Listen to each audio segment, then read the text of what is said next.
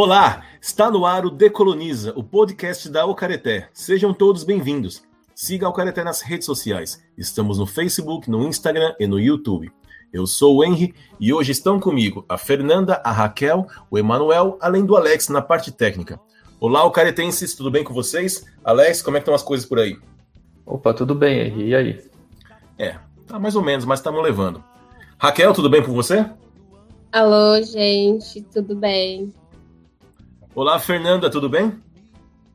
Oi, gente, bom dia, boa tarde, boa noite. Não sei que horário você está aí ouvindo, mas esse podcast aqui da Ucarité, mas boa para todo mundo. E por fim, Emanuel, como estão as coisas por aí? Estão tudo certinho, hein? Tudo tranquilo. Maravilha. No episódio de hoje, vamos bater um papo caretense sobre um assunto que nunca sai de pauta o que é terrível, pois se ele é constante, significa que pouco tem se avançado para eliminá-lo. Estamos falando do racismo. Vamos começar definindo então o que é racismo. Quem quer começar? Deixa eu falar, vai. Vamos começar. Bom, é, conforme a gente vem estudando, começa que racismo é uma coisa que vem, né? Olha só, dos colonizadores que nos dividiram de acordo com características que eles acharam diferentes deles. Então, é, o racismo vem daí, né? Nós somos racializados, cada um fica no seu quadrado, né? Seguindo é, é, é, essa, essa lógica. E aí, o colonizador colocou cada um dos racializados é, dentro dessa caixinha e, com isso, todo mundo tem direito a seu pedacinho de preconceito, ou seja, de racismo. Olha, o, a ideia de racismo ela vai variando muito durante toda a história. Desde que a gente começa a pensar ali, é, ela, vai, ela vai se modificando, mas tem algumas características dela que vão se vão ficar sempre presentes. Né? Primeiro é que ele é uma construção social. O racismo ele é inventado. A gente inventa a ideia de raça, e aí a gente inventa a ideia de que algumas raças elas possuem algumas características que vão torná-las aí é, características que são físicas, mentais ou culturais que vão se transmitir de, de geração em geração e que vão justificar aí um comportamento aí negativo em relação a ela. E um outro aspecto do racismo é que ele sempre tem uma finalidade política. A Fernanda ela lembrou bem essa ideia do da colonização de Racismo foi a principal arma da colonização, porque para você fazer o que foi feito durante esse período, você precisava justificar de alguma forma. Se você colocasse o colonizado no mesmo estágio que o, colonizador, você não tinha justificativa para conseguir fazer aquilo. Então você precisou, primeiro, criar uma ideia de que, que, existe, que existe uma raça. Segundo, você precisa colocar algumas características que você está criando para aquela raça. E terceira, você vai ter um fim político que você vai, que você vai alcançar com aquilo. É, e, então, dentro desse, e dentro desse processo de você determinar as características, é claro que é sempre pelo viés, pela perspectiva do colonizador, né, do, euro, do europeu, e sempre inferiorizando e subalternizando esses racializados. E aí a gente pode resumir dizendo que racismo é a desumanização desse do outro, né? Do racializado, do subalternizado, a inferiorização do outro.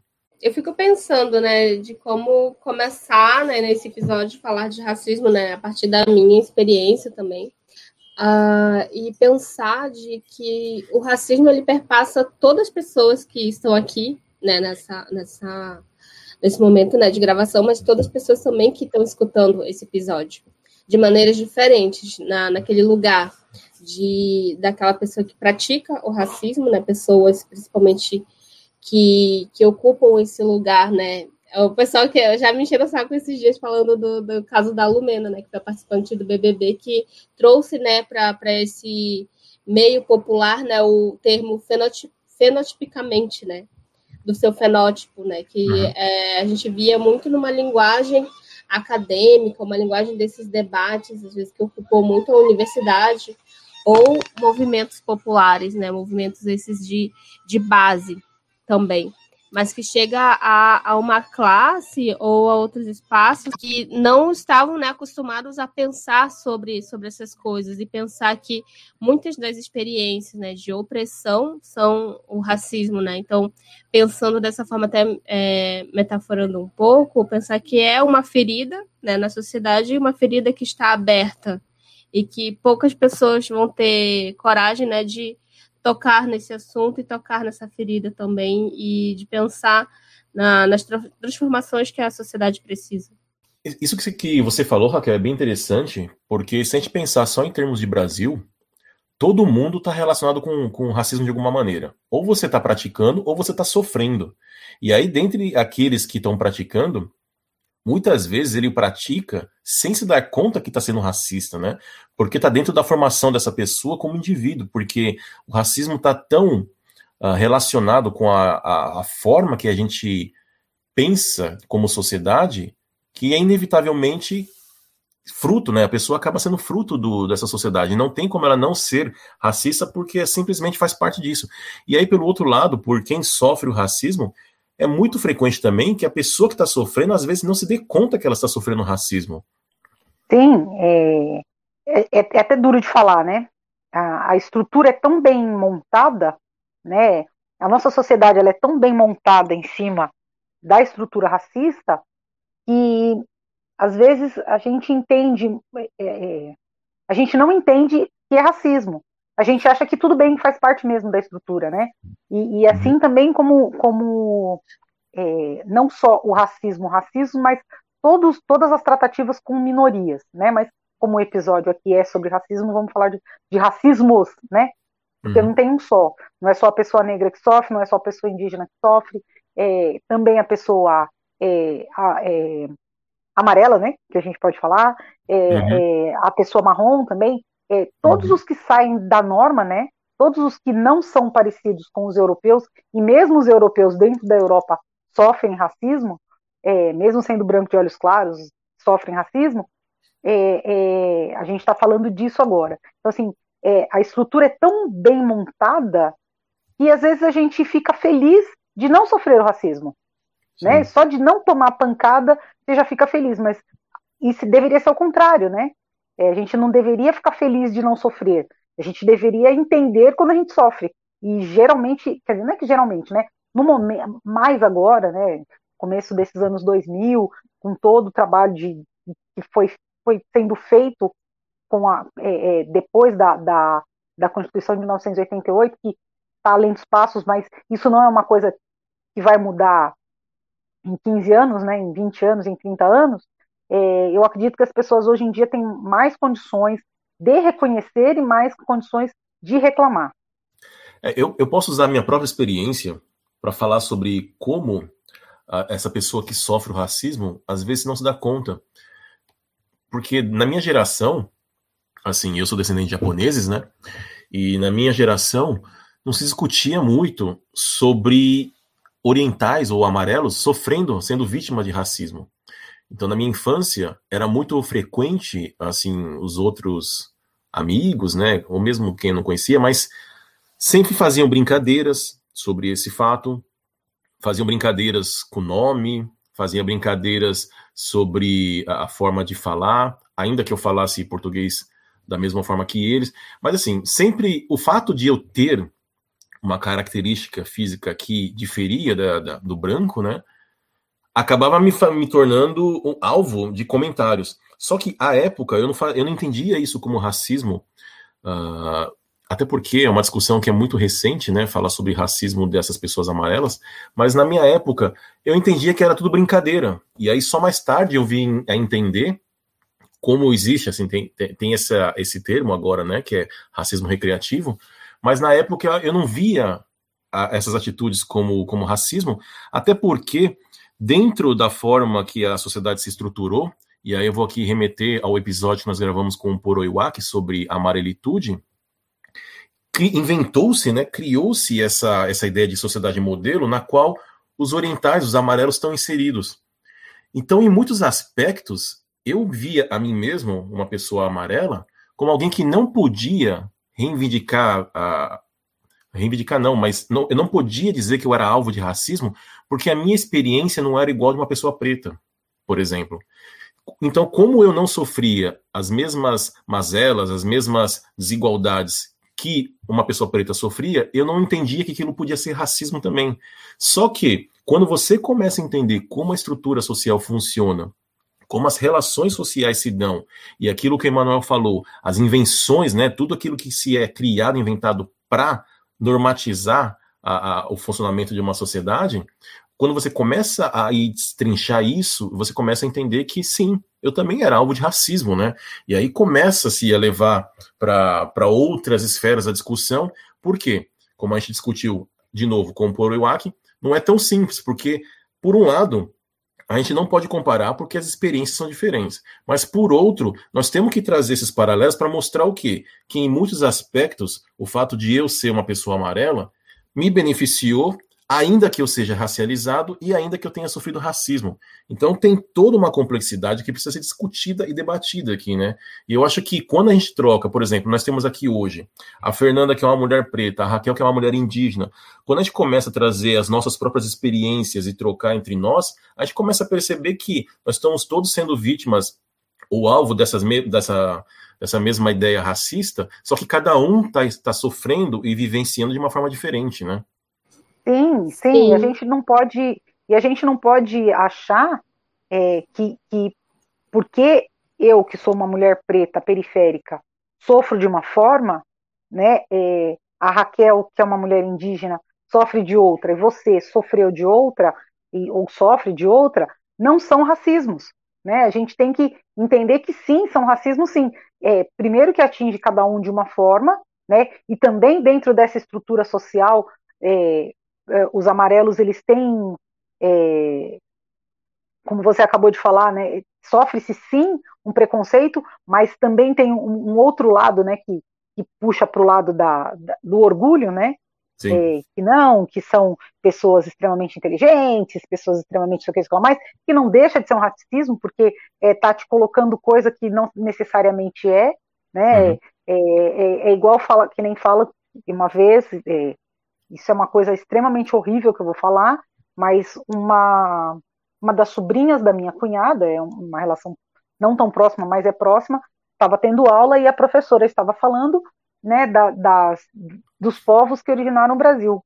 E aí a frase dela foi: negros, pele escura, cabelo duro, nariz de batatinha e geralmente ladrão. Então, assim. Meu Deus. Tudo bem que isso foi na, é, tudo bem que isso foi na década de 90, mas era isso que a gente ouvia. Né? Uhum. Então, de uma forma ou de outra, os amarelos também têm esse. É, é, Para nós é sempre o pior do pior. Né? E aqui não é um, o que o povo fala que é mimimi. É uma constatação, é um dia a dia. Né? É, mas vocês sempre têm isso de não, é super inteligente, mas isso também é, porque, não, é super inteligente, vai fazer engenharia, poxa, como assim? Eu não posso querer fazer história? Não posso querer fazer jornalismo? É verdade, né? Te coloca em, em situações, em, em, lugares, te coloca em caixinhas, né? Que não necessariamente a gente precisa estar. É, as pessoas acham que porque supostamente estão elogiando, aquilo também não é uma forma de agressão, né? Elas acham, ah, eu estou chamando de inteligente, então isso é um elogio, não é uma, uma agressão. Só que ao fazer isso, ao ter essa atitude, a pessoa não se dá conta que ela está tirando a própria liberdade do outro ser o que ele quiser, né? Ou melhor, ser o que ele é. Sim, verdade. Eu acho que é a Julie do Rico que fez umas postagens há pouco tempo que ela falava que isso parece elogio, mas isso é racismo, né? Então, é, é, isso remete às experiências mesmo, né? De que é, muitos de nós indígenas né, trabalham com, com palestra, com aula. Mês de abril, então, gente, é o mês que mais ó, as pessoas lembram que indígena existe e lembram de convidar para alguma coisa, né? Para algum evento, ainda mais live agora. Então, é, é comum a gente escutar que, ai, nossa, como você fala bem, nossa, é tipo, só fala que, nossa, como você fala bem para um indígena, né?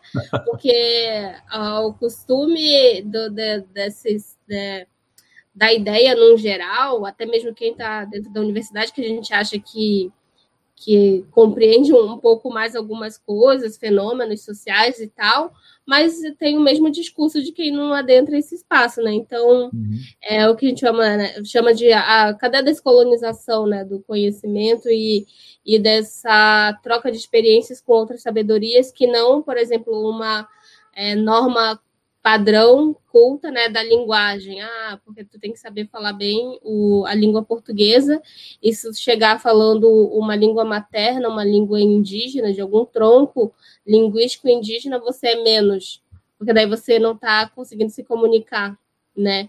Então, é, isso é muito bizarro, sabe? Já, e como tu fala bem para um indígena, como você estudou bastante, né? Que legal que você tá. Eu, eu escutei uma vez, eu sempre gosto de lembrar essas coisas, porque para mim é, é, aquele clique, sabe? Nossa, será que eu nunca vou ser boa o suficiente? Uhum.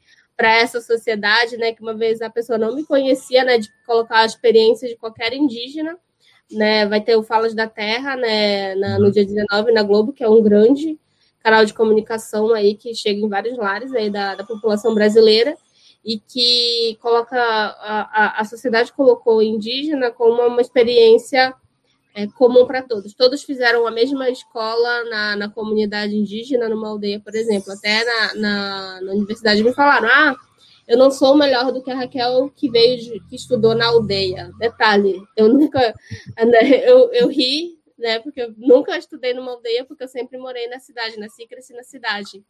Né? Então, são violências todos os dias, né? esse tipo de, de conversa né? para cima da gente. É, é, é, essa iniciativa da Globo de fazer esse programa é muito boa, né? Porque tem a participação de vários indígenas, mas a gente tem que também começar a cobrar que esse tipo de manifestação televisiva não se dê só no dia 19 de, de abril, né? Porque no final das contas está, de alguma maneira, fortalecendo também uma ideia, está mantendo essa figura estática nesse dia aí, que também foi inventado e tudo. É, não deixa de ser um Tolkien, né? É, pois é. Deixa de ser se, um Tolkien. Se continuar, de um é, se continuar dando atenção ou espaço para indígenas no dia 19 de abril, não faz, uh, não é um grande serviço, não é uma mudança significativa, né? Não, não muda quase nada, né? É, é, é, é vocês são mais delicadinhos, né? Eu sou meio faca na bota, né? É, eu falo que é botar os, os bichinhos no aquário, né? Não dê comida aos bichos. É meio isso. É a mesma coisa que a gente sente. O que a Raquel falou agora de, de abril, pra gente é novembro, né? É verdade. Pra gente é, no, né? pra gente é novembro ou carnaval. São os dois momentos em que a gente aparece na, na televisão. Ou é novembro, ou é matéria de carnaval. Aí a gente aparece, aí a gente serve. É, é bem colocado isso, Fernanda, porque ainda que seja relacionado com elementos que, que se propõem, se trabalha para ser positivos, né? Carnaval, uma manifestação cultural, o dia 20 o de novembro, o reconhecimento né, da, da, da figura do zumbi, ou 19 de abril, o dia do tal do índio, as pessoas também, se, se a gente começar a parar para analisar assim bem friamente, a gente vai começar a ver que mesmo esses destaques também são manifestações dessa ideia racista, né? Sem dúvida. Eu, eu, eu brinco que assim, precisou de dia é porque é minoria, né, gente? Não tem dia do homem. Não tem dia do homem branco. Errei? Não errei. Então, se precisa de dia, é porque é minoria. Se, se é minoria, geralmente é porque existe um, um vai ter uma, uma, uma estereotipação. Acho que eu falei certo, né? Porque assim, é não é, porque é um, uma palavra que a gente não usa todo dia.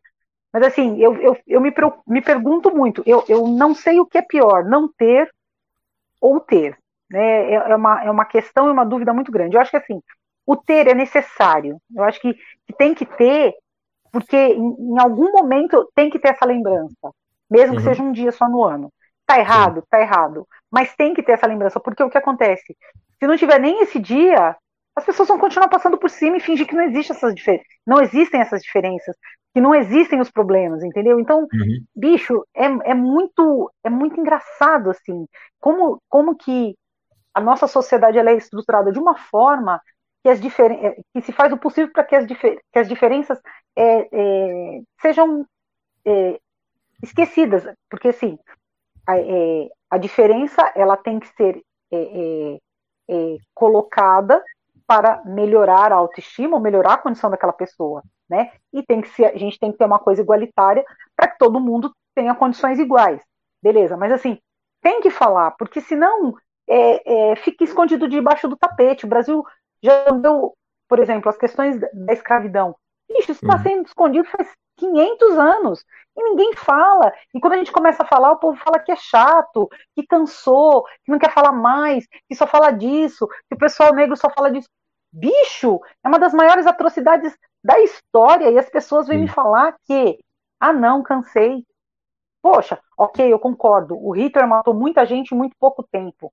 Mas se a gente for pensar na mesma quantidade de tempo em que houve a Segunda Guerra, a quantidade de pessoas que vieram da, da África, vieram não, né? E foram traficadas da África para cá e que morreram, ô bicho, como eu já falei, né? Até os tubarões mudaram o curso para comer os corpinhos que era jogado dos uhum. navios negreiros, né, meu amigo? Então, assim, poxa, você vai falar que não é uma coisa importante da gente discutir? É, essa questão, essa comparação que você fez com, com Hitler, é assim, é claro que cada, cada contexto tem suas particularidades, mas eu acho que, que é um paralelo interessante se fazer, porque eu sempre converso com a Kátia, né, e ela é alemã, para quem está ouvindo a gente e de repente não sabe, e a gente sempre conversa sobre essas diferenças, né? Como. Kátia é sua mulher, explica, né, gente? Ah, sim.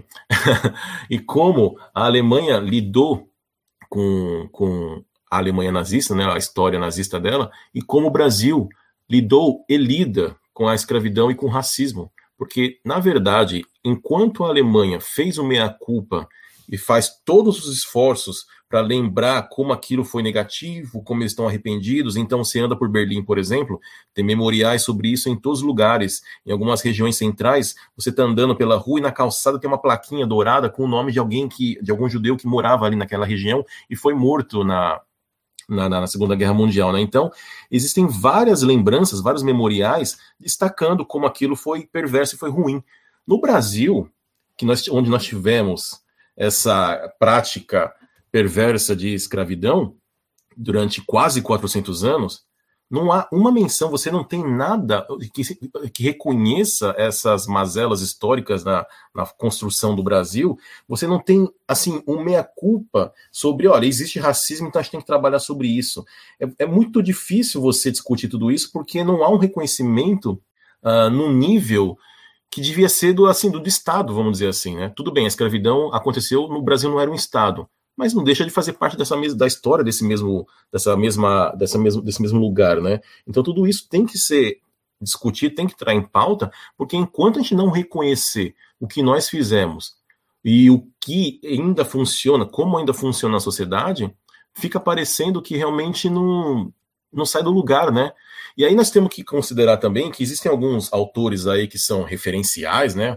Bastiões aí da academia, como Gilberto Freire, por exemplo, que colocou lá no, nos seus livros, que são referências é, da história do Brasil. E aqui não é falar mal, bater no Gilberto Freire, não se trata disso.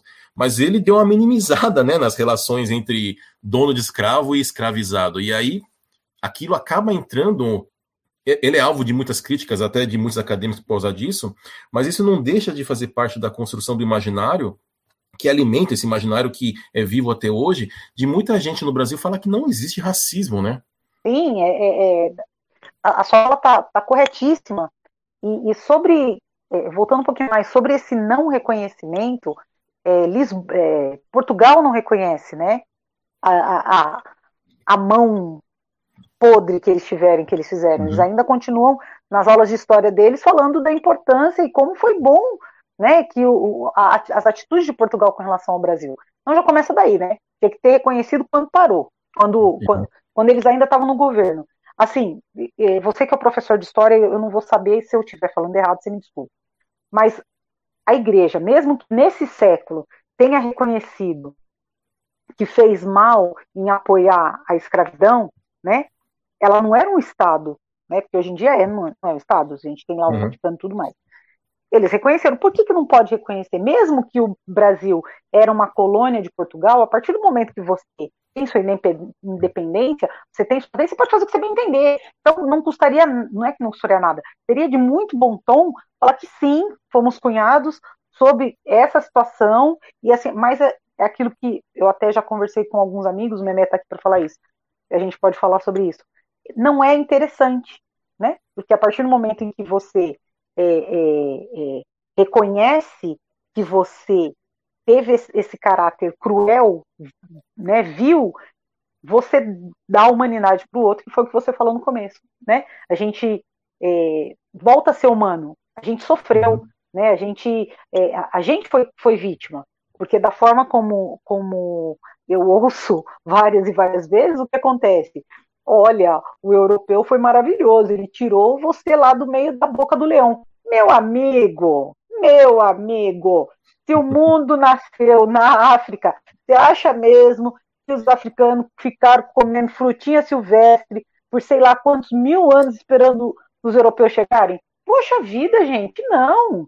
Tem uma coisa que eu acho que você, como professor de história, que eu acho que a gente tem que ter nos nossos livros, é, é explicar que quando os, os, os, os, escravizados que vieram da África para o Brasil não vieram sem expertise de trabalho. Eles uhum. não vieram para ser ensinados aqui a trabalhar. Sim. Então, falo do povo da região de Minas, né, da, da, sim, da época sim. da mineração. Os que vieram da África, que eu não sei de qual parte da África que é, lembrando-se que a África né, são vários países, vários, vários povos, uhum. não é um, um, um país só, né, eu não sei de qual parte da África que eles vieram, mas eles já vieram com a expertise da mineração. Então, assim, isso não é dito, então parece que veio um bando de idiota, um bando de, de, de, de pessoas que mal sabiam andar, né, que, desculpe, é, é uma alegoria muito feia, mas vamos lá, andava praticamente é, é, igual um, a, a um primata, né? Não é. Os caras vieram com expertise de mineração. Poxa, cara, para criar túnel, para fazer túnel, para descobrir o que é ouro, o que não é ouro. E por que, que a gente não sabe isso? Porque assim você não deixa o outro ser gente, né? Você não dá o caráter humano ao outro. E isso é muito ruim. E isso é, é, é a arma do preconceito, é a arma do racismo, né? É a arma do racista. É não deixar que o outro tenha louros pelo que ele sabe. É, aí, até para não deixar passar esse, esse, comentário teu sobre o porquê que não há esse reconhecimento, né? É que assim, a gente não pode também ser ingênuo, porque se não há esse reconhecimento é porque muito, muitas pessoas que se beneficiam ainda dessa construção histórica, né, não vão nunca assumir esse essa, essa crueldade, porque elas teriam que abrir mão de tudo que elas têm hoje, né? Existem muitas famílias aí que se beneficiaram historicamente, que até hoje estão relacionadas com o poder, e jamais que essas pessoas vão fazer um meia-culpa para mostrar a. Uh, olha, nós fizemos, a minha família fez uma coisa errada, blá blá blá, nunca isso vai acontecer, né? Porque nós estamos falando sobre um, uma, uma mentalidade que é vigente no Brasil. E aí só eu, eu lembrei aqui agora, enquanto você estava falando sobre essa questão histórica, quando a gente traz o, o quando leva essa discussão do racismo para os indígenas, ainda fica mais complexo, porque lá no século XIX tinha uma ala ali, os chamados românticos, né? Que inventaram essa, esse tal do, do índio genérico aí, do, do índio do bom selvagem. Isso tá em vários livros de literatura que todo moleque com 16, 15, 16, 17 anos tem que ler. E aí, quando a pessoa lê esses livros aí e tá, tem aquela descrição do que, que é o tal do índio, eles começam a alimentar essa ideia para o resto da vida, né? Por isso que a Raquel vem hoje e fala, olha, se fala português bem, porque provavelmente essa pessoa leu lá no Alencar sobre o que é o indígena, ela acha que indígena é isso até hoje. Então, olha como, como o racismo ainda está funcionando, atuando na sociedade, e as pessoas não se dão conta. Ele vem através de uma literatura que é, que é referência na nossa construção como intelectual, né? Então a questão é muito, muito difícil. Mas para a gente uh, abrir, abrir, um pouco mais essa discussão e trazer o Emanuel de volta para a conversa, Emanuel, eu vou pedir para você trazer para a gente como a lei entende o que é racismo, para a gente trazer mais aspectos sobre isso. Por favor. Olha, Henri, é, até antes de eu adentrar um pouquinho nessa questão da parte da lei, né? É, eu queria até fazer um ponto que esse discurso, essa construção histórica, ela vai sendo aproveitada de lugar para lugar. Então, no, não é absurdo a gente imaginar o quanto isso foi, o quanto a experiência colonial que a gente teve na América, o quanto o, o, tráfico de escravos, o quanto o racismo em relação aos povos indígenas não teve influência na construção, por exemplo, do nazismo na Alemanha. Essa, esse, esses discursos eles, eles vão formando um caldo que vai sendo aproveitado em outros lugares, né? Então, acho que é, quando a gente entende isso, fica muito claro que o racismo em um lugar ele, ele vai contribuir para que possa gerar experiências em outros. Desculpa, mano, só fazer um parêntese rápido aqui. Isso aí que você falou é bem, é bem importante e é muito sério, porque a gente fala sobre o nazismo e fica pensando que é uma coisa que brotou entre os povos germânicos, né? Os alemães são assim. Mas não, realmente, eles tiveram muita influência de como os brancos, por exemplo, a KKK, né, a Ku Klux Klan, se relacionava com os negros para poder criar toda a base, a estrutura, né, a ideologia deles. E aí, uh, eu vou fazer uma menção aqui de um livro chamado All Our Relations, da Tânia Talaga, e ela, ela traz ali uma informação que eu, eu desconhecia, mas que é muito, muito interessante, porque ela fala que todo mundo já ouviu falar no apartheid, né? O, a estrutura social da África do Sul, lá durante aqueles anos todos, e como se segregava os, os, os negros, né? E aí ela traz nesse livro que a base ali que inspirou a aplicação do apartheid era a forma como o Canadá lidava com os indígenas desde o século XIX. Então vejam como essas práticas racistas estão cruzando o oceano toda hora e estão realmente, ainda que haja ali suas especificidades, estão ali sim influenciando, né? Com certeza, e basta ver, por exemplo, no caso dos judeus, isso é um discurso, o discurso do, do antissemitismo ele é muito antigo. A gente tem relatos disso desde a época da Idade Média. Então, é um caldo que vai se formando que, no final das contas, o racismo que acontece em um lugar, ele pode, mais para frente, influenciar em outro. Então, é, é um problema de toda a humanidade. Não é à toa que a gente tem tratado internacional sobre isso, né? Então, a gente... No caso do, do direito, como que a gente tem, né? Como que a gente pode dizer? A gente existe várias formas de, de a gente trabalhar o racismo. Racismo, por exemplo, ele está ali num dos o combate, o repúdio ao racismo está ali entre os, um dos princípios aí da do, da, do, da, de como o Brasil vai se relacionar nas relações internacionais. Né? Então, a, a ausência de preconceito de origem, raça, cor, idade é, ele está como um dos princípios de como o Brasil, é, um dos objetivos da República do, Federativa do Brasil. Então, a gente tem isso está sempre permeando várias políticas públicas, né? A gente pode criar, por exemplo, entender que quando a gente está repudiando o racismo, a gente está exigindo do Estado algumas providências para que isso não ocorra. Isso, isso envolve desde você ter é, alteração de base curricular nas, escolas. Lembra que a gente tem uma lei que determina aí que se ensine a, a história da África, as histórias da África, né, as histórias dos povos indígenas, até você ter uma punição para quem comete um ato racista. E aí eu acho que a gente acaba, sempre que a gente estuda isso, focando muito nessa parte da punição, que é importante, mas não é a única, né? E quando a gente faz a, a análise desse, desse ponto de punição, é, existem várias formas do Estado reprimir. Uma, forma, uma, uma das formas é pelo crime. É você considerar isso crime. E aí você tem os crimes de. Você tem uma lei específica com vários crimes raciais, que é a Lei 7.716. Você tem o próprio Código Penal ali colocando a ideia de injúria racial. Mas você também tem outras formas. Você tem, por exemplo, é, no, nos estados, ele, eles criam leis próprias para falar que isso é um, um, problema também administrativo, que você pode ser multado, ou, ou, o teu estabelecimento pode ser até, até fechado, se, se for reiterada a conduta racista.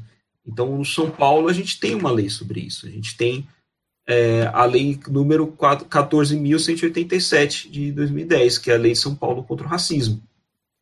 E você também tem as providências que entram ali no direito comum que a gente conhece, né, no direito civil. Uma pessoa que sofre um ataque racista, ela pode processar quem atacou por dano moral, para pagar dano moral, entendeu? Então, quem comete um ato racista, ele pode tomar uma multa na área administrativa, ele pode eventualmente ter a, a a, a penalidade na, na área penal, seja por injúria racial, seja pelo crime de racismo, e pode até ter que pagar junto uma indenização para quem sofreu. Manuel, Eu, desculpa te cortar, mas eu acho que é, é importante, até para esclarecer para quem está ouvindo a gente, qual a diferença de crime de racismo e de injúria racial? São crimes diferentes, né? O, o racismo, né? os crimes de racismo, vamos colocar no plural, porque a gente tem mais de um. Né? Eles estão lá na lei número 7.716. Então, ele, eu vou dar alguns exemplos. Por exemplo, é, recusar ou impedir o acesso ao estabelecimento comercial, negando-se a servir, atender ou receber cliente ou comprador. Impediu outro crime, impediu o acesso ou atender ou recusar atendimento em restaurante, bares, confeitarias. É sempre isso. Você está impedindo aquela pessoa de, de usufruir de alguma coisa, ou, do, ou de contratar, ou você não está contratando por conta disso, ou você está impedindo o acesso a um, a um determinado equipamento público ou privado, né, e por conta dessa motivação racial. E ali ele tem um outro crime também, que é praticar, induzir ou incitar a discriminação ou preconceito de raça, cor, etnia, religião ou procedência nacional. Então, esses são aqui os crimes de racismo. Quando você olha o, no Código Penal, a gente tem um.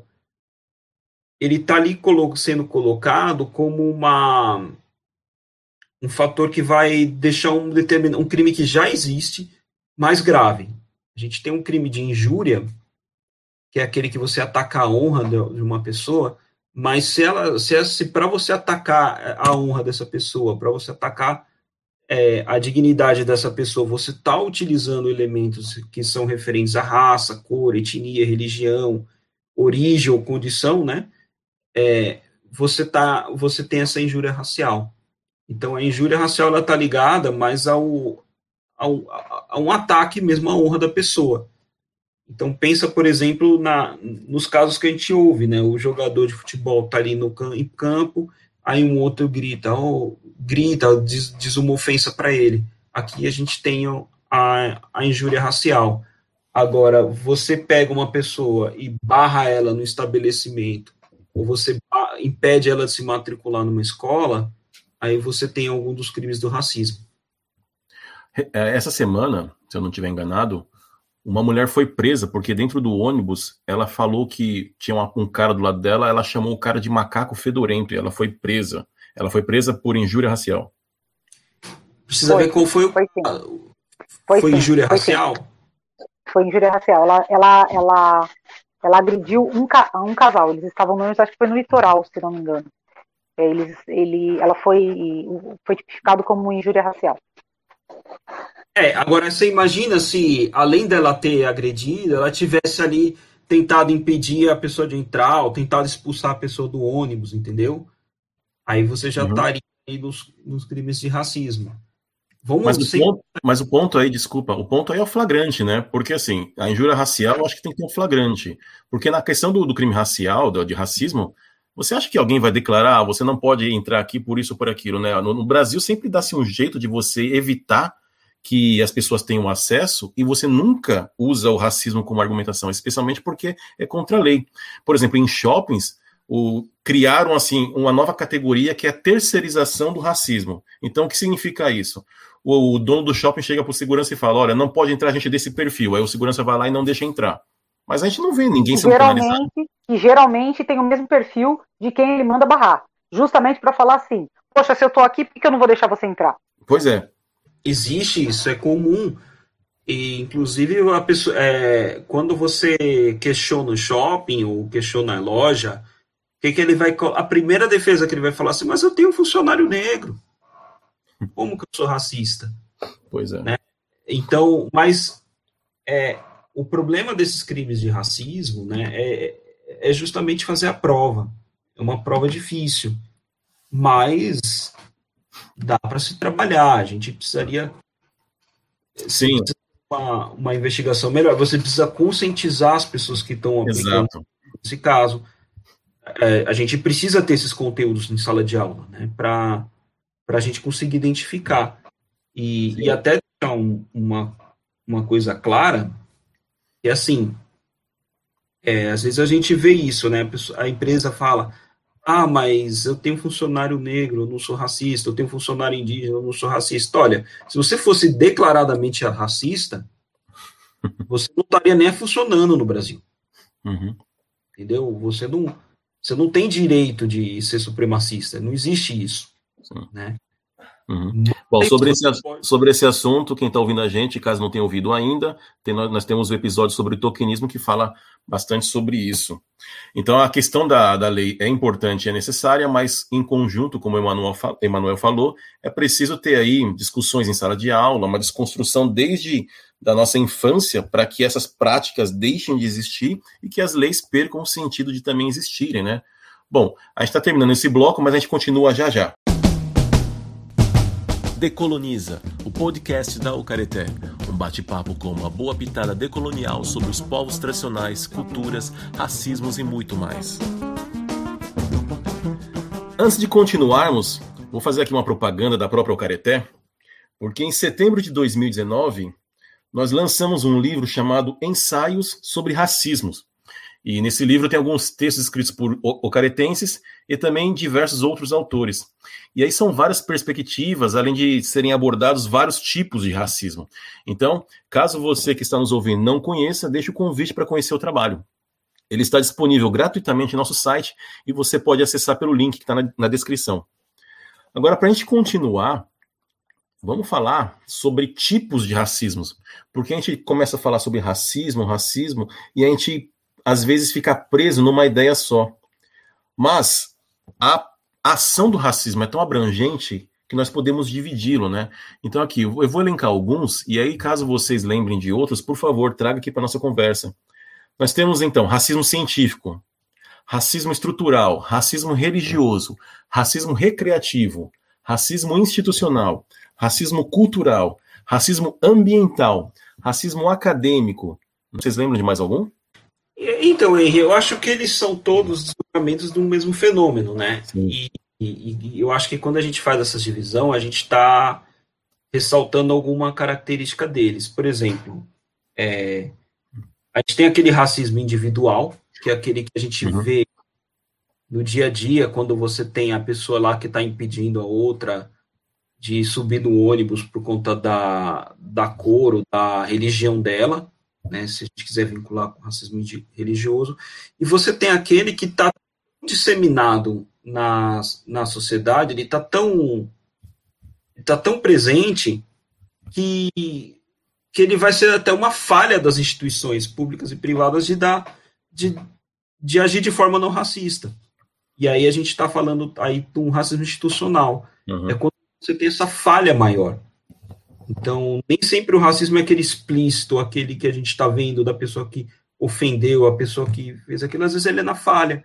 É sim, quando sim. você observar, por exemplo, o, o caso do, do shopping, que você tem aquele perfil de pessoa que você vai barrar, ou então quando você começa a ver que tem um que a justiça dá um tratamento diferente para o réu de acordo com a cor dele, uhum. ou você olha uma faculdade, você não consegue, você não vê é, estudante negro que esteja de acordo com, com a representatividade dessas, desse grupo na sociedade. Então, você tem várias formas de você pensar no, no racismo institucional. Uhum. E aí, você pensa nessa divisão inicial, você tem um racismo baseado em cor, você tem um, base, um racismo que é baseado em religião, uhum. porque a ideia de. A gente fala muito de raça, mas raça não existe. Genoma já provou isso. Só que quando a uhum. gente. Genoma não acabou com o racismo. Né? Não é que saiu a pesquisa e de repente. Pronto, não, não existe mais racismo no mundo. Isso é uma construção social forte. E, e sendo uma construção social, ela pode ter várias, várias características. O racismo cultural. Né? A gente pensar, por exemplo, ah, esse grupo é culturalmente inferior, a cultura deles é, é inferior à nossa e por isso a gente tem algum direito de tratar ele dessa forma ou, ou não de outra, né? Você tem um racismo ambiental, que é quando você tem essa distribuição é, desigual de impacto, de impacto de, de impactos ambientais em, sempre em prejuízo daquela minoria étnica. Se você for olhar, o racismo ambiental é uma espécie de racismo institucional. É, o racismo científico ele foi bem praticado no final do século XIX e no começo do XX, Existiam até algumas chamadas paraciências, como a, a frenologia, a eugenia. A frenologia era você medir os crânios das pessoas e determinar o nível de criminalidade a partir disso, né? E eles tinham ali uma base que era que servia de orientação e não à toa essa, essa, essa referência que eles tinham era do, do, de características das pessoas pretas, né? E aí a eugenia era justamente o branquear, querer branquear a sociedade. É claro que tudo isso aí acabou caindo em desuso, mas eu quero fazer uma pergunta para vocês. Não, eu não quero ser negacionista nem nada disso, é só uma reflexão para ver se faz sentido a gente debater.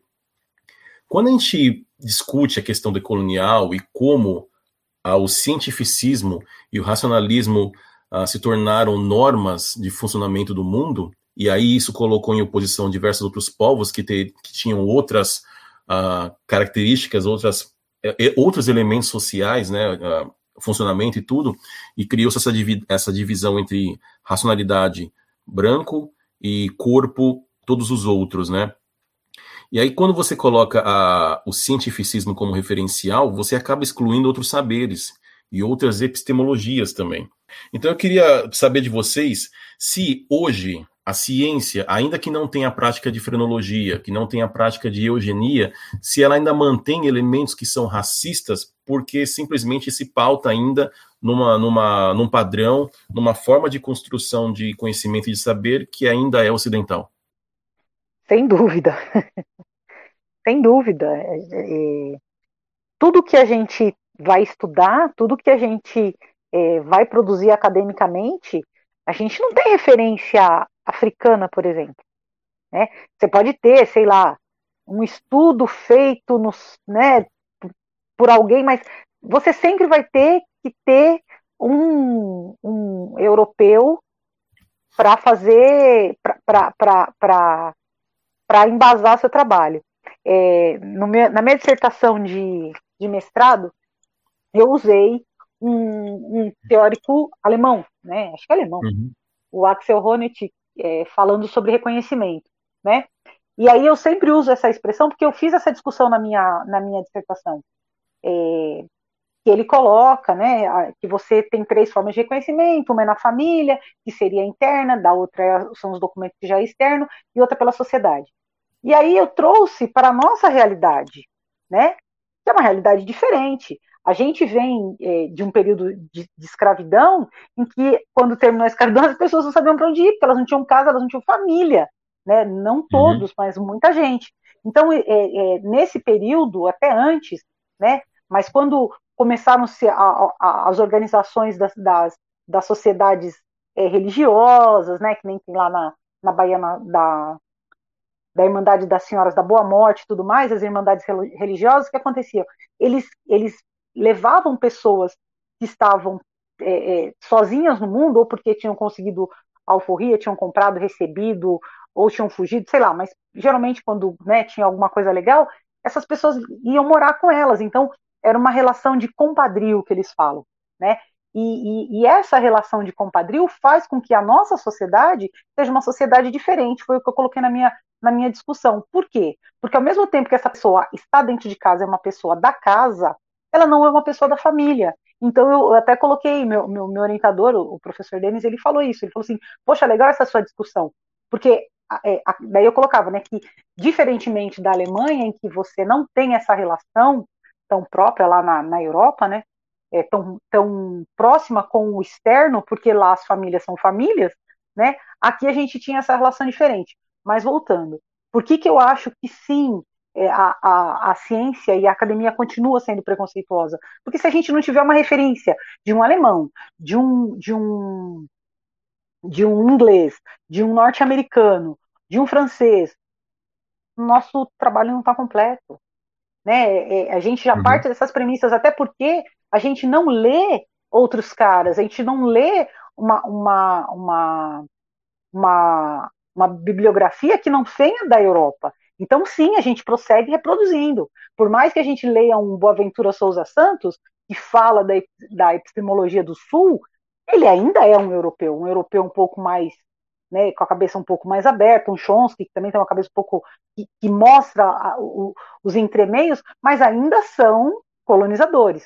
Né? Então, sim, a academia continua sendo, pode não ser eugenista, mas continua, sim, é, é, é, nos obrigando a, a, a usar teóricos que, que não, não, não, não, não, não tem a visão de outros povos. Acho que até a Raquel falou, falou algum, algum comentário assim com relação ao, ao, à dissertação dela. Não sei se ela teve dificuldade para achar algum teórico, alguma coisa assim, porque é isso, a gente, a gente eu posso falar de eu posso falar de carnaval, mas eu vou ter que colocar um teórico, tive que colocar Ronet para falar de, de identidade. Será que não tem nenhum, nenhum teórico na, em algum país da África falando de identidade? Não sei, né, velho? A gente não lê? É, e tem uma outra questão. A gente só valoriza algo como, como digno de ser utilizado, um saber que é, é mais saber do que os outros, na medida em que ele se aproxima de um ideal que é essencialmente branco e europeu. Então, eu vou valorizar se, aquele, se aquela produção é, é boa ou ruim, na medida que ela vai se aproximando da Europa. Então, acho que é aí onde a gente tem esse problema. O, a gente precisa entender que o racismo ele, ele pode ser muito sutil, ele nem sempre é tão explícito. E é como se tivesse vários graus de intensidade. Isso se a gente não falar do apagamento que a gente fez. Eu, a Fernanda tocou no outro bloco né, de, é, do apagamento que, que foi feito em relação aos saberes africanos. Poxa, você tem produção intelectual na África é, que precede muitos autores europeus. Você tem autores africanos que estavam trazendo, é, é, refletindo sobre questões que, que, só foram ser pensadas na Europa um século depois. A gente branqueia esse conhecimento. Quando a gente não consegue branquear, a gente apaga. Então, acho que tem esse ponto. Aquela, é a, carta, a carta de Cambinda, é carta de Cambinda, né?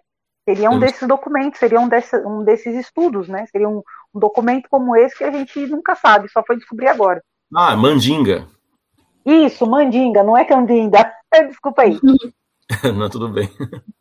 Sabe que eu fico pensando nessa questão do apagamento e a troca de nomes, eu acredito também, que às vezes a, o conhecimento que a gente aprende na universidade né, que é trazido para a gente como novidade, sendo que são vários séculos aí e, e, vários outros movimentos também dentro da história, né?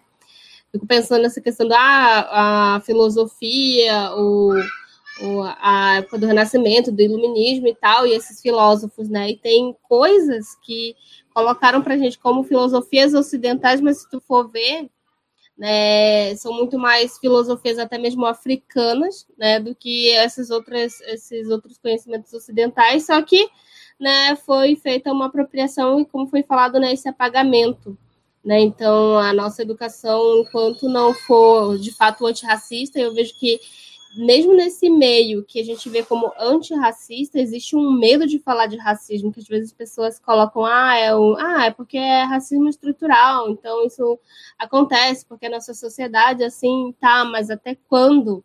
Né, que a gente vai ter que estar tá colocando isso, tampando né, o sol com a, a peneira, né, como diz, né, e não, não vamos ter medo, né, eu digo assim, nós, ah, na verdade não é nós, eu como pessoa que fui racializada, mas a, a sociedade que nos racializou e pessoas que hoje ocupam né, um espaço de muito mais poder, né, até micropoderes, né, como ah, é colocado conceitualmente aí, mas que nas mídias, na, nas redes sociais, ainda há um apagamento da gente, ainda há um silenciamento. Eu vejo isso, é uma coisa bem prática, tá? Se vocês forem perceber. Se a gente vê um, uma publicação que ela é uma publicação racista, de cunho racista, tá com o racismo escancarado ali, né? Então, quando a gente denuncia ou quando a gente comenta, escreve a palavra racismo, automaticamente o Instagram, por exemplo, ele tem um algoritmo para apagar aquilo para aquilo ser denunciado, né? Então acontece aquele a, a, invertida, né, que chama. Então a gente é muito boicotado. Sabe, Raquel, você falando, eu lembrei aqui de já ter lido em algum lugar que ah, a filosofia nasceu na Grécia, o que existia lá na China, em outros lugares, não, era algum tipo de reflexão, mas não tinha esse grau de refinamento, né? Aí eu fico me perguntando aqui se essa pessoa que fala isso, ela já leu, por exemplo, o Davi Copenaua. Já ouviu alguma fala dele, já ouviu alguma fala do Ailton Krenak, né? será que não tem mesmo refinamento? Ou será porque sai daquele lugar comum que a gente está acostumado? Então, até que ponto vale a pena a gente é, ficar querendo fazer essa hierarquização de saberes, colocar quanto mais próximo do europeu, mais valorizado você vai estar, tá, né? É, a Fernanda falou um negócio bárbaro aqui. Você, pô, você vai falar de carnaval, mas você vai ter que citar um homem branco europeu ali no meio, né? Então, e, e eu acho que é nisso que a gente precisa identificar o, o, o que é o racismo. Porque isso está tão impregnado na gente que a gente vai deslizar. Uma hora ninguém ninguém está imune, a gente vai fazer e quando fizer, quando alguém apontar, a gente tem que reconhecer e falar, poxa, é verdade. Né? E não sair naquela autodefesa que a gente faz, ah, não, mas eu não sou racista, veja bem e tal. É, acho que tem uma frase, se eu não me engano, foi da Geni num, num dos episódios, né? Que quando a gente aponta uma conduta racista de alguém, a pessoa já se coloca na defensiva, mas eu não sou uma pessoa má. Uhum. Não precisa ser mal. Você pode estar tão condicionado nisso que você está reproduzindo, mas aí cabe a você na hora que, você, que, que isso é apontado, você refletir e falar, não, de fato, isso aqui é racista, vale a pena mudar. É, tem, uma vez eu li uma matéria, só que minha memória é muito ruim para lembrar da revista ou do autor, mas que falava sobre como a filosofia do, do Soren Kierkegaard é baseada, eu não lembro se era no hinduísmo, mas era alguma coisa do Oriente.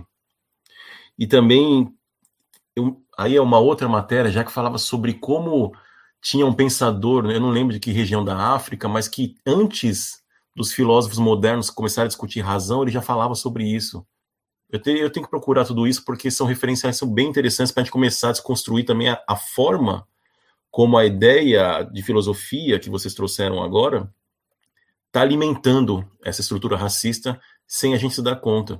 O Hegel é outro, né, que reproduz um monte de coisa racista. É claro que é, é, ele não se limita a isso, mas quando a gente mantém esses pensadores como referenciais e eles têm uma bagagem, uma vivência ali, uma experiência que é racista, nós temos que tomar cuidado para, sem querer, não reproduzir tudo isso, né? Agora, voltando sobre, aos tipos de racismo. Oi, é, até queria aproveitar te interromper aqui rapidinho, é, existe um, um, site de um professor da UNB, que é o professor Wanderson Flores, que se chama Filosofia Africana. E ali ele tem um material bem amplo assim de filósofos africanos que trata sobre as tanto de diáspora como os, os que estão na África mesmo. E eu uhum. acredito que dentre esses filósofos tem esse que você mencionou aí que antecipou ah Bom, você tem o site, depois você passa, aí o Alex coloca na descrição o link, que eu acho que é um, uma, uma boa base. Bom, voltando, a gente pode futuramente fazer episódios específicos sobre esses tipos de racismo, né? Mas vamos mudar aqui um pouco a conversa, porque eu acho que é importante a gente discutir uh, uma expressão que tem sido muito utilizada, que é a, é a expressão racismo reverso. Então eu pergunto para vocês: existe ou não existe? Eu acho que não, né?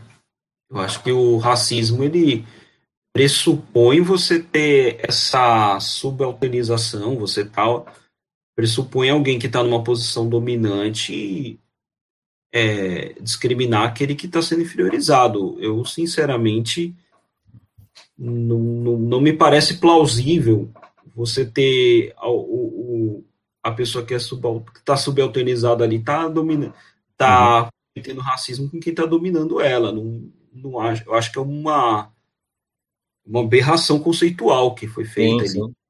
Lembra é. um pouco, sabe, umas frases que a gente vê assim, a pessoa fala assim: "Ah, puxa, eu sofri muito preconceito porque eu sou bonita". sabe? Espera aí, né, gente? É, eu fiz a Você pergunta. sofri muito por conta disso. Eu fiz a pergunta provocando, né? Porque pensando, uh, por definição e por construção histórica e social, como você tinha colocado antes, não há, não é possível existir racismo reverso pelo simples fato de a prática do racismo ser uma prática com cor, literalmente, né? É uma prática sempre do branco para o inferiorizado, para o racializado, para o outro. Deste outro para o branco não pode haver racismo pelo simples fato de que na construção histórica, no processo histórico, o outro nunca inferiorizou o branco, nunca subalternizou o branco, nunca escravizou o branco, nunca colocou o branco numa posição que era menor a dele. Então, para ficar bem claro, racismo é uma prática que tem que ser é, assim, é, a definição dela é bem é, do racismo é bem simples e eu sei ao mesmo tempo é bem complexa, mas é isso. Racismo só pode haver do branco para o outro. Eu não, eu, não me ocorre agora um exemplo mais prático, mas é, é, simples assim. Racismo por definição só pode haver do branco para o outro. Pois é, Até aí porque... que a, a, né, ah, desculpa. É assim, Não, é que falar, aí que as pessoas tentam dar a invertida, né? Quando a gente fala de branco, principalmente aqui no Brasil, por, pela questão de miscigenação e de pessoas que tá, tiveram ali na, durante a trajetória, né, até chegar à geração daquela pessoa, tiveram indígenas e tiveram pessoas negras também. E às vezes a pessoa é não é negra, mas tem pais ou avós negros, às vezes usa né, disso para ser defensivo também, ou então para alegar que não é aquele branco europeu, né? Então, ah, então eu me isento desse racismo, dessa prática racista, né? Eu não vou ser racista porque eu não sou branco 100%, né? Então, já as pessoas já arrumaram uma forma de não ser brancas, não ninguém mais quer ser branco, né? Então, ah, não sou porque até olha que o é, falas, né, até que foram ditas por pessoas aí conhecidas, né? Ah, meu cabelo também é, é crespo, o cabelo da pessoa tem umas ondas ali, mas não é crespo. Ah, mas porque o meu pai, gente, como é que eu ia ofender meu pai ou então minha mãe, né? Então, puxa para um lado pessoal e que não tem nada a ver, porque a gente está fazendo falando aqui de uma sociedade no geral, não é? E eu vejo que as pessoas colocam até como ah, é tu tá magoado, a pessoa ficou magoada por causa disso. Gente, tu vai ficar magoado por uma questão, opinião subjetiva e tal, mas a gente não tá falando de, de coisas pessoais, a gente tá falando de um, uma questão de foram, que foram, que são, né, movimentos.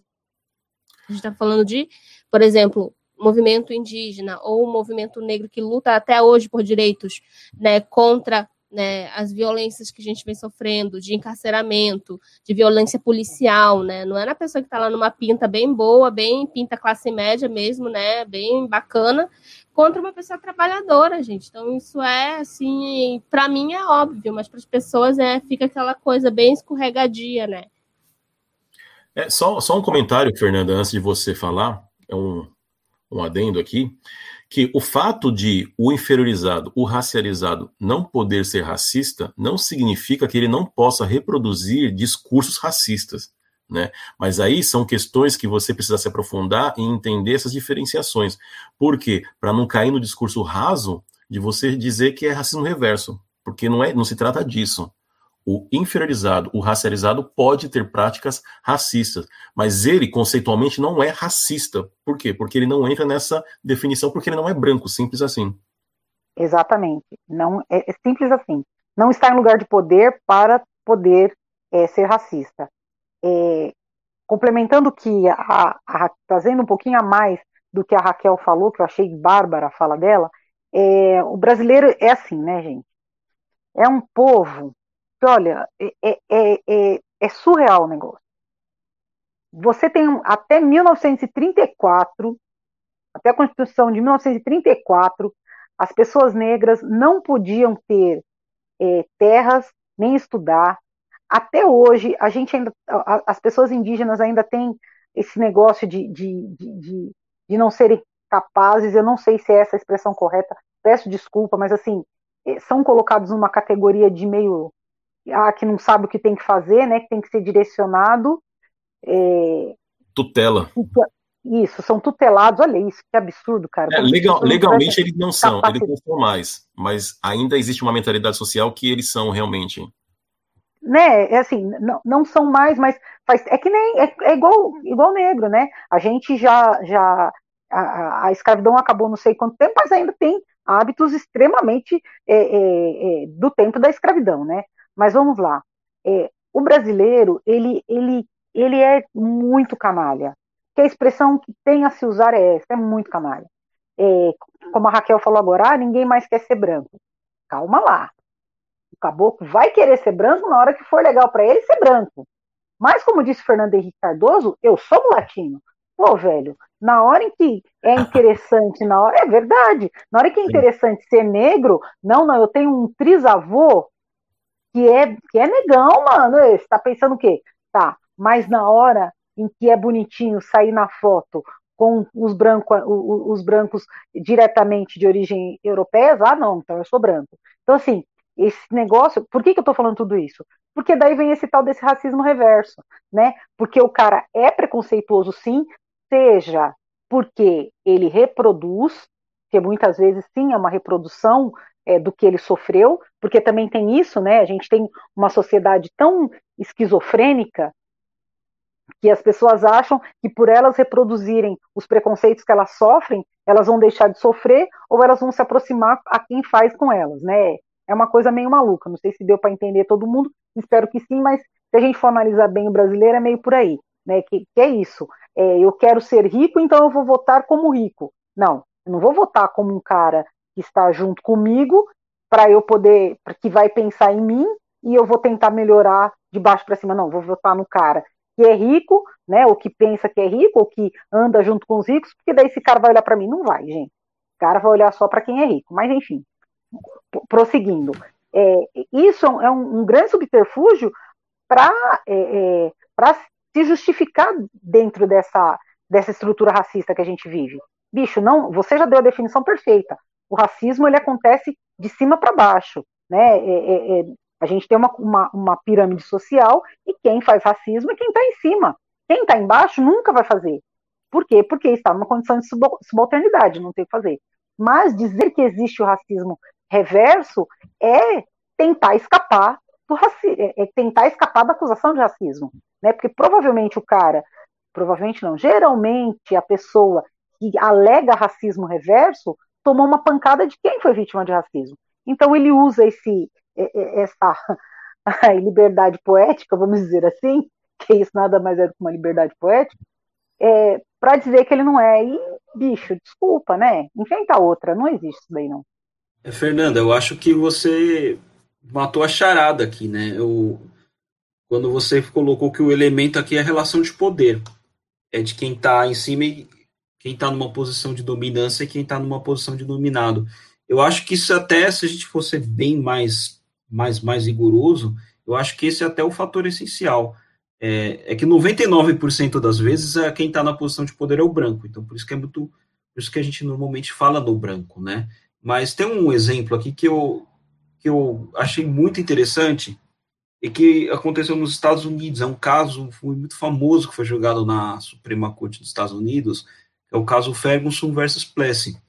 Qual era a ideia? Você tinha um, uma pessoa naquela época que você tinha as leis de segregação, né? E você tinha uma pessoa que tinha pele branca, tinha os olhos claros e que estava no, no lugar correspondente aos brancos do transporte público. Mas se descobriu que ele tinha uma avó negra. E como ele tinha ali uma presença de sangue negro, ele foi considerado negro.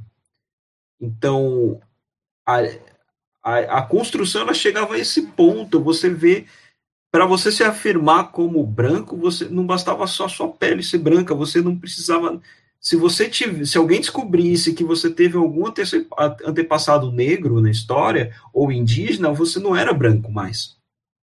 Então, ele chega nesse grau de, de construção. Então, mas sempre tem essa posição de dominância e dominado. É, faria sentido eu falar no racismo reverso? Olha, se eu imaginar algum povo originário da América ou da África invadindo a Europa, escravizando os europeus e trazendo para outro lugar para fazer trabalho forçado, e eu, eu tivesse séculos de opressão em cima desse povo europeu, aí eu posso até pensar. Mas historicamente é inviável, não, não tem como. Né? Você nunca tem o racismo de quem está na posição de subalterno para quem está dominante. Né? É, eu acho que isso está tá muito claro para as pessoas. O racismo ele sempre envolve uma relação de poder. O, o Emanuel, Peraí, deixa eu só colocar isso aí. Emanuel, você trouxe esse caso de que a pessoa, é, mesmo tendo totalmente, como disse a Raquel, fenotipicamente branca, ela tinha uma gota de sangue negro, então ela foi considerada negra. E aí a gente vem para o Brasil e a gente tem o bendito do termo pardo. Exatamente o né? que eu ia falar. Nossa, valeu, hein, Henry? Ó, transmimento de sensação. A gente tem o bendito do termo pardo, que é para fazer o contrário, Exato. né? Para branquear o negócio. Nossa, prossiga, Henry. Não, é, é, por isso que é, é, o termo pardo é o termo chave para discutir o racismo no Brasil. Por quê? Porque quando teve aquela prática eugênica lá na, na virada do século XIX para o XX, quando se intencionou branquear a sociedade, e até por isso se estimulou a imigração de europeu para o Brasil, a coisa não foi gratuita. E aí, quando você começa. Chega um ponto que é inegável: indígena e negros escravizados fazem parte da construção do Brasil como, como povo. E aí você começa a criar elementos para fundi-los ali e criar a tal da identidade brasileira. Né? O Darcy Ribeiro colaborou muito com isso lá quando ele trouxe as três matrizes, né? que é a portuguesa, a indígena e a africana. E aí isso uh, eu acho que meio que bagunça a percepção das pessoas de entender como isso também é um apagamento. O termo pardo que surge a partir dessas dinâmicas uh, sociais e étnicas não foi à toa que ele, que ele surgiu. Quando você fala que a pessoa é parda, ela deixou de ser indígena e deixou de ser preta. A partir do ponto que você não é mais nenhum nem outro, olha, você pode não ser branco, mas você já melhorou, porque a ideia é justamente essa, dentro dessa perspectiva, é melhorar socialmente, porque você deixou de ser ou indígena ou preto. E aí tem um quadro que é muito emblemático nesse sentido, eu nunca lembro o nome do quadro nem do, do, do autor, mas se eu descrever, é. talvez Redenção... você lembre... Ah. Redenção de campo. Exatamente. Que ali tem quatro figuras na, no quadro. Então, na esquerda tem a senhora, que você vê assim claramente ela tem, ela é negra. Aí depois tem uma moça que você percebe que ela já é um pouco mais clarinha, mas com traços assim africanos ainda. E aí você depois tem um cara branco sentado e um bebê que já é bem mais clarinho do que a mulher e a senhora, né? Então ali está querendo dizer o quê? Que você está branqueando, está deixando de ser negro então você, você não vai ser branco nunca, mas você já virou pardo. E aí, a partir do momento que você virou pardo, você ascendeu socialmente e fica muito mais fácil você alimentar o discurso de que não existe racismo no Brasil. Só fazendo mais uma análise nesse quadro, Henry, você falou, né? A mulher negra está à esquerda. E essa questão de estar à esquerda já é, tem, tem um teórico também, eu não lembro o primeiro nome, mas acho que é Robert Hertz, não, R. Hertz, mas eu não lembro o primeiro nome, é Hertz. Que ele fala da proeminência da, da, da mão direita, né? Então, assim, até, até a montagem do quadro, da situação do quadro, é, é, é, é, é para evidenciar mesmo a importância de deixar de ser negro. Porque, assim, a senhora está à esquerda. Tudo que é à esquerda é do mal. Né? A gente não pode deixar de pensar. Provavelmente o autor desse, desse quadro é um autor católico, né? É, ou pelo menos de, de, de, de, que vem dessa, dessa linha de, de, religiosidade. Então, assim, o que está à esquerda é o cão, o que está à esquerda é o ruim, o que está à esquerda é o errado, o que está à esquerda é o que a gente tem que eliminar. E conforme você vai indo, aí você vai para a direita, né? No caso que é o português que está sentado, e nesse quadro a senhora está com as mãos elevadas para o céu, então parece assim que ela está pedindo pelo amor de Deus para melhorar a situação dela. Aí você vai para a direita, né, que seria o português, que é o homem. Aí no centro você tem uma moça que, que a gente compreende que é filha dessa senhora negra, mas que já é uma, uma pessoa com a pele mais clara. E por fim, também no centro, tem mais uma vez o resultado dessa, dessa mistura, que é a criança. Então, assim, é um quadro de uma vilania destruidora, né? Acaba com a gente, porque assim, a moça ela não tem, a mulher não tem, não tem família, não tem um companheiro, não tem um marido, a menina não tem um pai, né? Mas a importância é que tem um pai para aquela criança e aquela criança já não é pretinha. Uhum. É, uma interpretação que dá para fazer dessa senhora com as mãos para cima é ela também agradecendo pelo fato de o neto dela não ser mais negro, né? E aí o, o autor desse quadro é o espanhol Modesto Brocos. Eu tive que pesquisar enquanto estava falando. Gente, para gente terminar esse bloco, eu não acompanho o Big Brother, mas eu, quando eu abro assim, sites de notícias, sempre tem alguma coisa referente àquilo. E também nas redes sociais eu tenho percebido muito as pessoas debatendo sobre essa questão do racismo presente lá. E aí eu quero fazer uma pergunta, mas abrangendo para a sociedade toda, não só no programa. Vocês acham que nós estamos falando mais sobre racismo recentemente ou é só uma impressão minha? Eu vou arriscar um palpite. Eu acho que essa, as lutas sempre existiram. Talvez acho que agora elas tenham ganhado mais espaço. Imagino que possa ser isso. Porque. De, luta... repente, de repente a internet possibilita ter mais discussão sobre isso. Talvez seja isso, porque qual era o espaço que se tinha antes? Se você tem uma mídia que que que está ali dentro de um racismo estrutural, que está barrando, que está cortando a voz dessas pessoas, uhum. Quanto, quantos espaços tinham? Porque a, a, a, luta contra o racismo ela existe desde os primórdios. Né? Ninguém Sim. foi escravizado sem resistência. Sim. Ninguém sofreu racismo sem, sem contestar. Às vezes a gente é levado a crer nisso na, nas escolas, mas, mas não, esses movimentos existem há muitos anos. Acho que agora talvez existam, existam mais canais para que eles possam se expressar. Uhum. Olha, eu é, talvez acho que a Raquel possa ajudar mais a gente é, com relação ao que eu vou trazer, mas eu acho que assim, a internet é importante, a internet é importante, mas também a gente encontra na internet muito supremacista, né, branco. Então, eu acho que no Brasil em especial, e talvez no mundo inteiro, a gente tenha tido essa, essa mudança um pouco de, de forma de ver.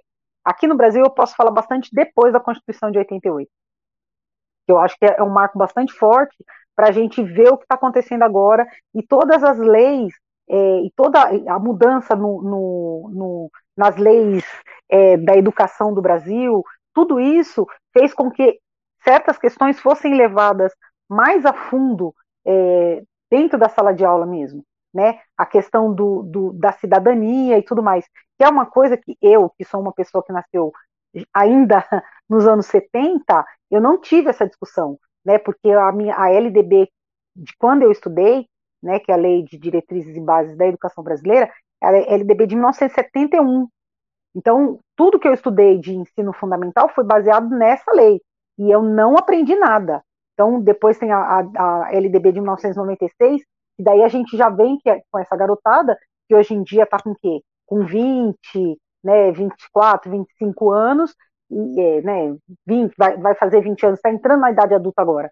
E é o pessoal que está mais na internet. Então, talvez a, a junção dessas duas coisas é, faça com que a gente tenha mais discussão e também o que o Memé trouxe realmente, né? A exposição nos meios de, de comunicação, uma outra coisa assim que quer queira quer não queira, apesar de todos os pesares, é, a novela, né? Que infelizmente ou felizmente é o grande fiel que a gente tem que ver dentro da televisão brasileira na questão entretenimento, eu percebo que depois da década de 90, os anos 2000, é, mudou muito, né? Tudo bem que até o primeiro estudo que me, me chamou para a vida acadêmica foi um estudo sobre a influência das novelas na vida cotidiana do brasileiro de 1970 a 1980, que falava da mudança é, de como era a constituição da família.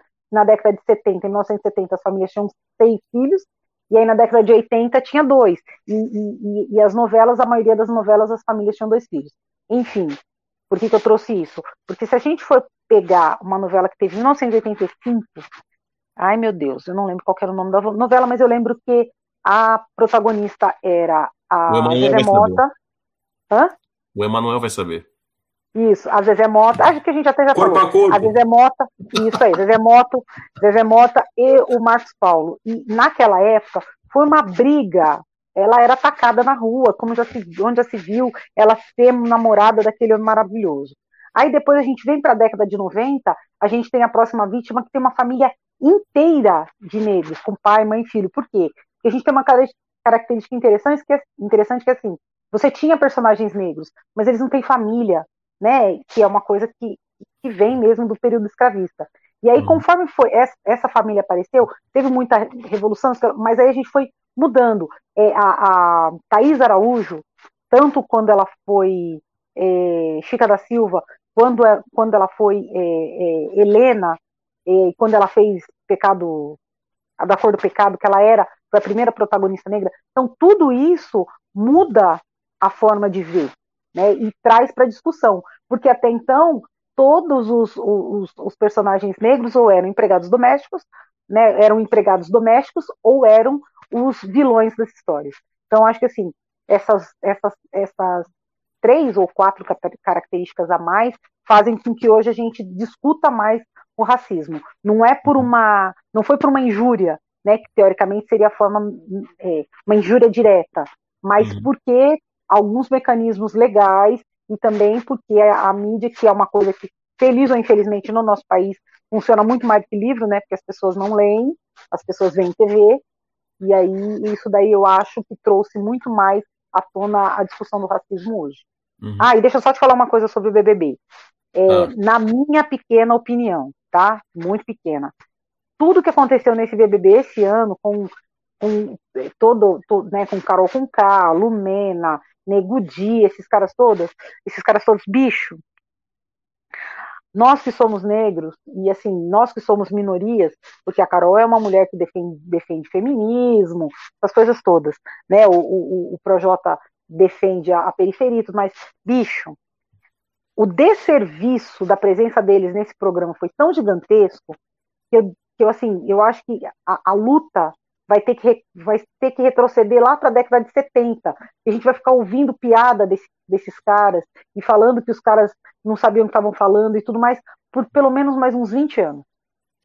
É, pois é, eu penso que está aparecendo mais por essa questão da, da, da mídia, não nem tanto da, da questão de imprensa no geral, né? Essa imprensa mais é, padrão, né, que a gente conhece, né? Agora, depois com esse fenômeno da, da internet, das redes sociais, né? Então, existe né, essa essa abertura, mas mesmo com ela, mesmo com até mesmo com todas as ferramentas, o conhecimento que as pessoas, ou os espaços que, que as pessoas que foram ditas racializadas conseguem ocupar, ainda o, o hate, né, como na linguagem mesmo da, da, da, dessas redes, né, o hate ainda é muito grande. Então, é muito complicado, porque eu vejo que até mesmo a, a escola, que também que deveria ter esse papel, né, como foi falado da questão das leis, que, que hoje, né, que tanto na reformulação agora do, dos livros didáticos, por exemplo, dizem que diversidade já não aparece. Então, é, a gente está quase sem ter para onde correr, porque se, como eu falei, existe o boicote da, da, das redes como o Instagram, que boicotam comentários, denúncias em relação ao, ao racismo, e eu acredito que até mesmo os debates que às vezes ficam superficiais, né? Eu vejo que o movimento negro, né, a juventude, né, das pessoas que eu sigo, principalmente eu vejo que tem uma, um, um movimento em, em coletivo bem maior, até mesmo do que alguns outros movimentos. Né? Existe movimento indígena nessas redes também. Só que eu acho que às vezes a gente não consegue fazer aquilo que é, seria uma aliança antirracista também para combater esses racismos e perceber, nos perceber, né, enquanto grupos oprimidos, né? Às vezes a gente tem que sair um pouco da, da bolha e perceber esse tipo de coisa também.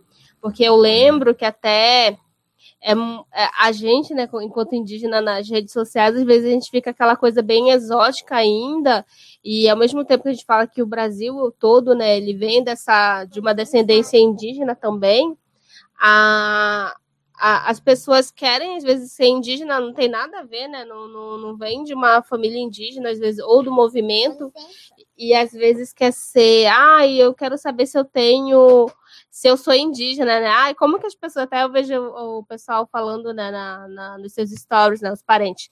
Ai, as pessoas perguntando, ai, como é que eu sei se eu sou indígena? Eu falei, como assim, se tu quer saber se tu é indígena?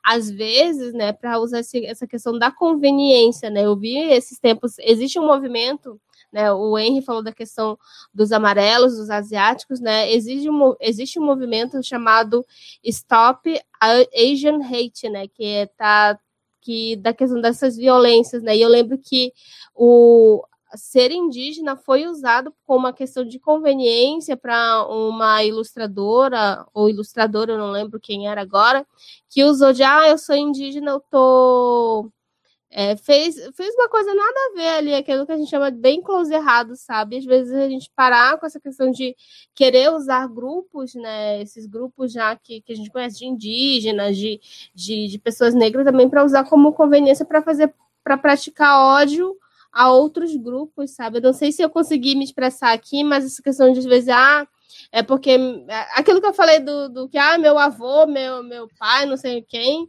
meu parentesco ali, é, distante, muitas vezes, é, era de tal grupo, então eu posso estar, tá, isso me, me isenta e eu posso fazer tais, tais práticas que, é, que machucam né, é, diretamente ou indiretamente outros grupos. É, eu tinha perguntado, porque nós estamos vivendo um período em que o nosso presidente compara um quilombola, uh, ou faz menção a um quilombola, usando referencial de peso que é de boi, né? E também faz comentários sobre indígenas estarem cada vez mais gente como a gente. Em suma, nós estamos vivendo um período que é bem complicado, é bem difícil. E eu tinha perguntado porque, como eu tenho visto, eu tenho tido essa sensação de que tem se falado mais sobre racismo, eu queria acreditar, eu quero ter um pouco de esperança de que nós estamos vendo transformações, porque quando a gente começa a dar mais espaço para esses debates é porque alguma coisa realmente está mudando. E a Fernanda, quando ela começou a falar, começou a me animar, porque eu falei, nossa, nós estamos realmente vivendo um progresso, é um contínuo de, de evoluções, de conquistas. Mas aí ela terminou falando que o movimento negro vai ter que retroceder 20 anos. Aí eu falei, pronto. Então, na verdade, era mais para isso, era mais para tentar terminar esse bloco com um pouco de esperança para a gente poder continuar lutando, né? Mas enfim, voltamos já já para o terceiro bloco para as nossas considerações finais. Decoloniza, o podcast da Ucareté. Um bate-papo com uma boa pitada decolonial sobre os povos tradicionais, culturas, racismos e muito mais. Gente, estamos chegando ao final do episódio, mas antes de terminar, alguém quer fazer uma consideração final? Fernanda? Ô, meu amigo, não fique desanimado, não. É, a gente, eu acho que assim, é, é, é, tudo, historicamente falando, você é o historiador da história, mas vamos lá, historicamente falando, a gente vai, né, anda três passos, recua dois, anda mais três, recua mais um, e assim vai. Então, eu acho que assim, é, são movimentos que tem que acontecer, que vão acontecer, mas que são, são importantes, porque assim, é, eu não vou falar mal de nenhum dos caras que estava lá, né? Estou falando agora no caso do BBB, porque eu não assisti, eu não assisto e eu sei que eu não teria condições de assistir, porque seria muito doloroso para mim.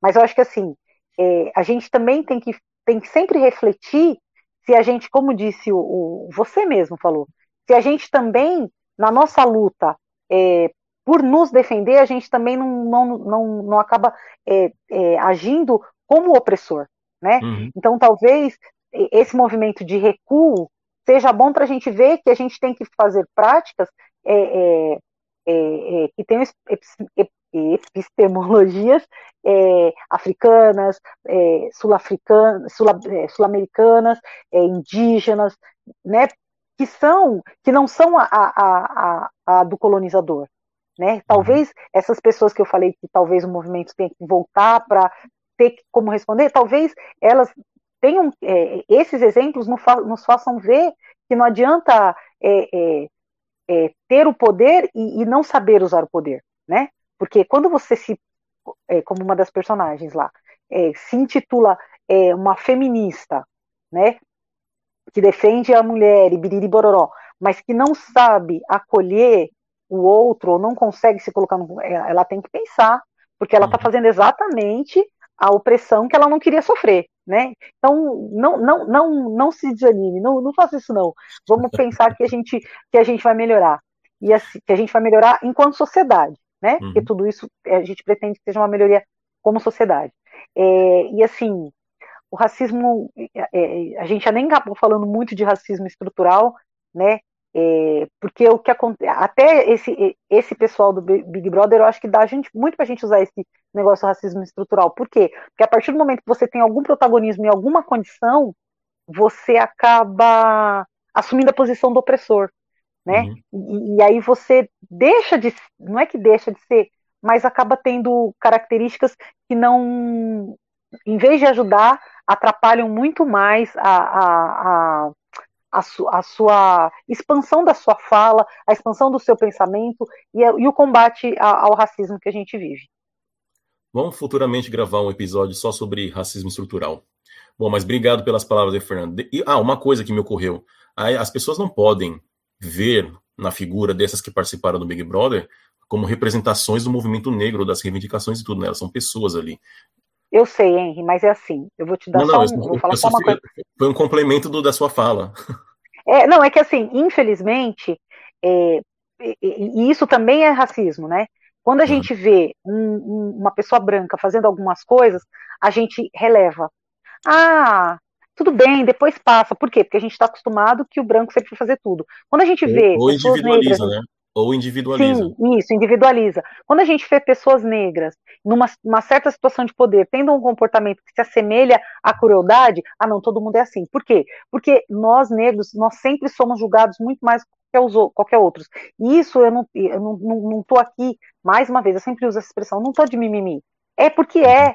Se uhum. você é visto, né, se, se, se, na, se nas palestras da Polícia Militar eles falam que dois homens em carro de potência tem que ser parado porque deve ser bandido, meu amigo, simplesmente a gente é o pior da, da, da, sociedade. A gente sempre tem essa, essa situação de ser bandido, né? De ser a escória da, da sociedade.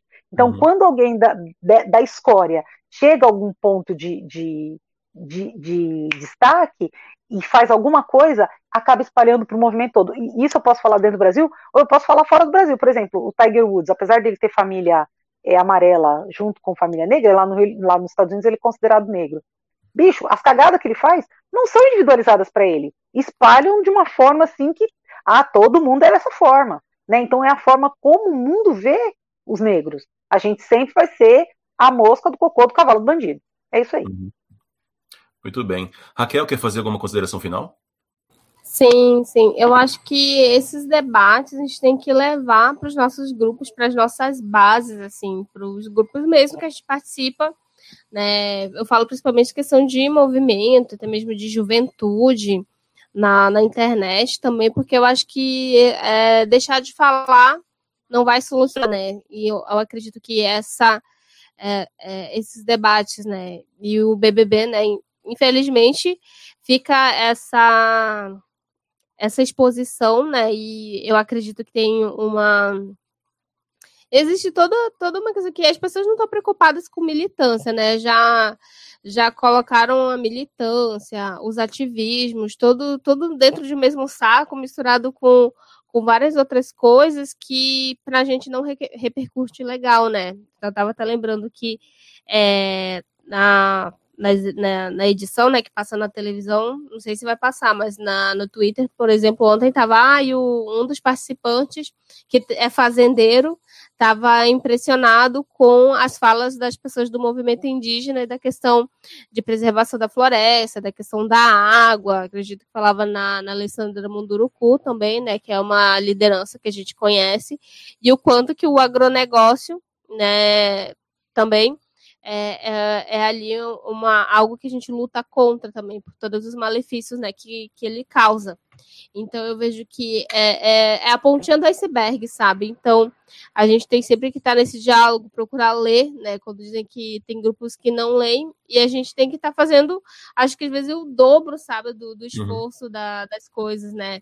De estar na academia, ao mesmo tempo tá, tá ligado na, nas questões das redes sociais, na questão que eu acho que até seria um tema legal, eu estava pensando também que muito do que, que é falado de, de racismo, ou então o antirracismo, e até mesmo ter pessoas, né, nessa questão da representatividade negra, muito, né, aqui no Brasil, né, pela expressiva, né, população que a gente tem, é também muito das marcas também, que é, vem lucro nisso também, não deixa de ver um, um um black money ali também, não sei se é assim que fala, né? Que eu não entendo tanto de economia assim, mas que as marcas às vezes usam, né, para também lucrar a partir disso, né? Ao mesmo tempo que a gente vê outros movimentos também, né? Por exemplo, o LGBT, né? Que daí tem tem marcas, empresas multinacionais que vêm, a, enquanto a gente está se lascando, né? A, o, a mão invisível do capitalismo está aí vendo lucro nisso também. Uhum, uhum. Muito bem. Emanuel, quer fazer consideração final? Fica até difícil, né? Depois da, da Raquel, isso é maldade. Mas eu acho que é o seguinte: é, é, um tema que é muito amplo. A gente pode fazer vários episódios sobre isso e a gente não vai esgotar. Mas eu acho que dá para tirar uma, uma ideia aqui que é uma sociedade que seja racista é uma sociedade que não vale a pena. E é dever de todo mundo que está que tá nela contra se insurgir. Ser, ser antirracista é, é obrigação, sabe? Então, a gente precisa identificar essas, esse racismo estrutural, a gente tem que brigar para melhorar, a gente tem que brigar para mudar isso, porque isso gera muito, muito problema. Isso é, é, é uma opressão enorme com, com, com quem está sofrendo, e se você for ver as marcas que isso deixa e como isso vai influenciar outros lugares mais para frente, é, não, não, vale a pena a gente ficar com isso. Acho que a gente tem que superar. Então, acho que vale a pena fazer esse debate, vale a pena a gente tentar se informar, vale a pena a gente ter uma leitura mais humana, assim, em relação a algumas coisas. Por exemplo, a Fernanda colocou o caso do BBB. Poxa, mas eu não posso. Quando, quando alguém acusa, aponta uma conduta machista no homem, a primeira coisa que quase todos fazem é: poxa, mas nem todo homem. Por que, que a gente não, não pensa isso quando vê um deslize de alguém aí do, que foi colocada ali como militante, sei lá, Carol Concal, quem quer que seja, por que, que tudo que ela faz a gente vai considerar como sendo deslize de todo mundo? Todo mundo. Por que, que a gente vai julgar um, um, um, movimento, uma luta inteira por conta de uma pessoa? E que uma pessoa que pode cometer erro, uma pessoa que pode cometer deslize. Gente, desculpa. Peraí. com a participação. Não tem problema com a participação. Com a participação da Joaninha, também tivemos participação da Letícia do lado da Raquel. Mas enfim, com certeza há muito mais para falar, mas por hoje é só. Obrigado, Fernanda, Raquel, Emanuel e Alex. Muito obrigado aos ouvintes pela companhia. Procurem a Alcareté no Facebook, no Instagram e no YouTube. Até o próximo episódio. Beijos e abraços alcaretenses. Tchau. Vai pra no dia de carnaval. Eu vou pra Oslo pra ver a turma do Pelourinho, Pelourinha, Pelourão. Eu vou pra Oslo